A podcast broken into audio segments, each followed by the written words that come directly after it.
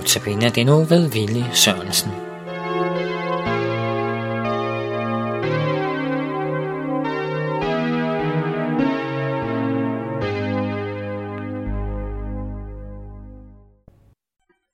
I aften skal vi høre om en af adventsteksterne.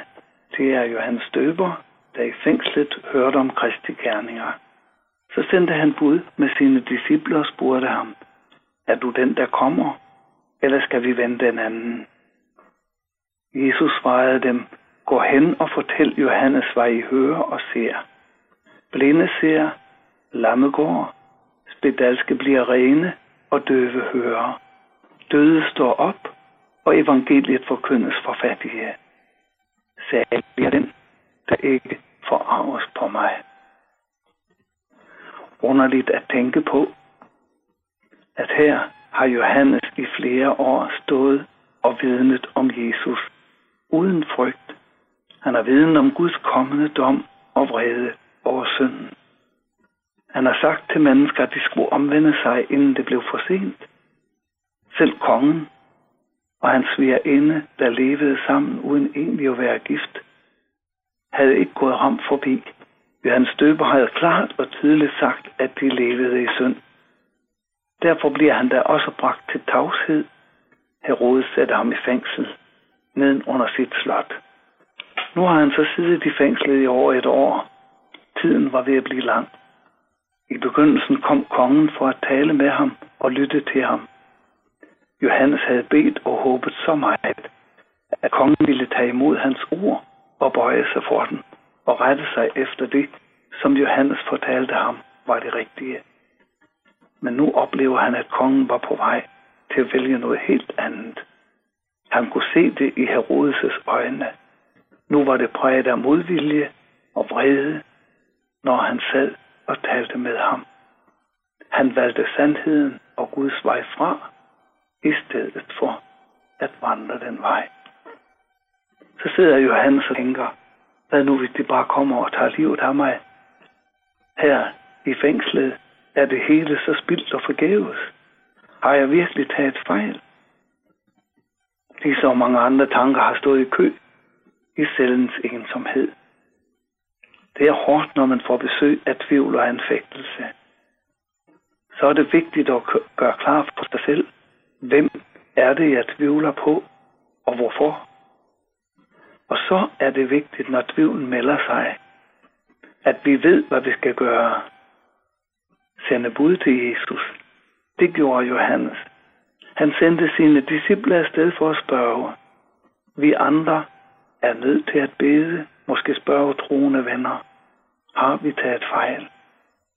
Er du ham, der kommer, eller skal vi vente en anden?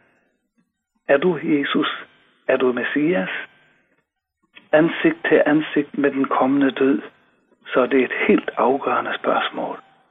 Det er ikke et teologisk spørgsmål, der kunne have været interessant at få svar på.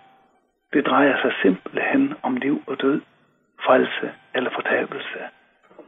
Hvis vi alene i dette liv sætter vores tro til Jesus, og han er hans venner og løgner, så er vi de yngværdigste af alle. Hvordan ved du egentlig, at Jesus er troværdig? Er det noget, du har besluttet dig for at anse ham for at være? Eller har du foretaget en lakmusprøve? Har du undersøgt personligt? Eller tror du måske, fordi din far og mor gjorde det? Det er udmærket, så længe man er barn. Men er du ung eller voksen, må du komme dertil, at din tro er personlig. At det er dig, der tror. Hvorfor tror jeg egentlig på Jesus? Sådan spurgte jeg mig selv, da jeg sad og forberedte dette i går. Hvis du vil høre svaret, så kommer det nu. Jeg tror på Jesus, fordi jeg har lært ham at kende gennem Bibelens udsagn om ham. Og alle de gange, han reciterer citeret i testamente med løfter, så har jeg betragtet det som løfter til mig, og jeg har taget dem til mig. Taget ham på ordet utallige gange. Og jeg har fundet ud af, at det er sandt, hvad han siger. Han er i stand til at opfylde sine løfter også i dag. 2000 år efter, at han gav dem. Jeg kender ingen andre, som jeg har så stor tillid til som Jesus. Det gælder også mig selv. I alle mellemmenneskelige relationer er der to at komme i tvivl om.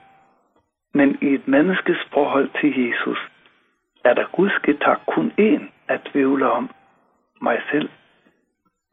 Hvorfor kan jeg sige det med eftertryk? Det kan jeg, fordi han har vist sin kærlighed og sin troværdighed så stærkt, at jeg synes, det er oprørende, når nogen påstår, at de jo ikke kan se det eller vide, om Jesus elsker dem.